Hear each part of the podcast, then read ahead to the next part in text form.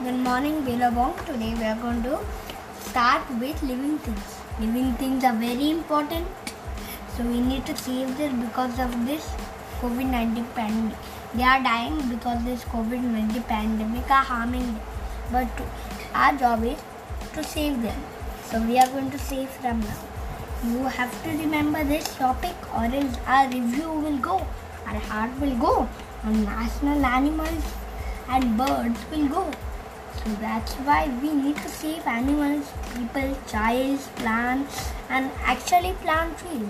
Because trees can convert the COVID 19 pandemic and remove it. To make it more, let's plant more trees so all the animals get saved. So we need to remember that we need to save animals. Animals are very important for our health. They are very important, very, very important. Okay, from now we are going to save animals. Have a nice day.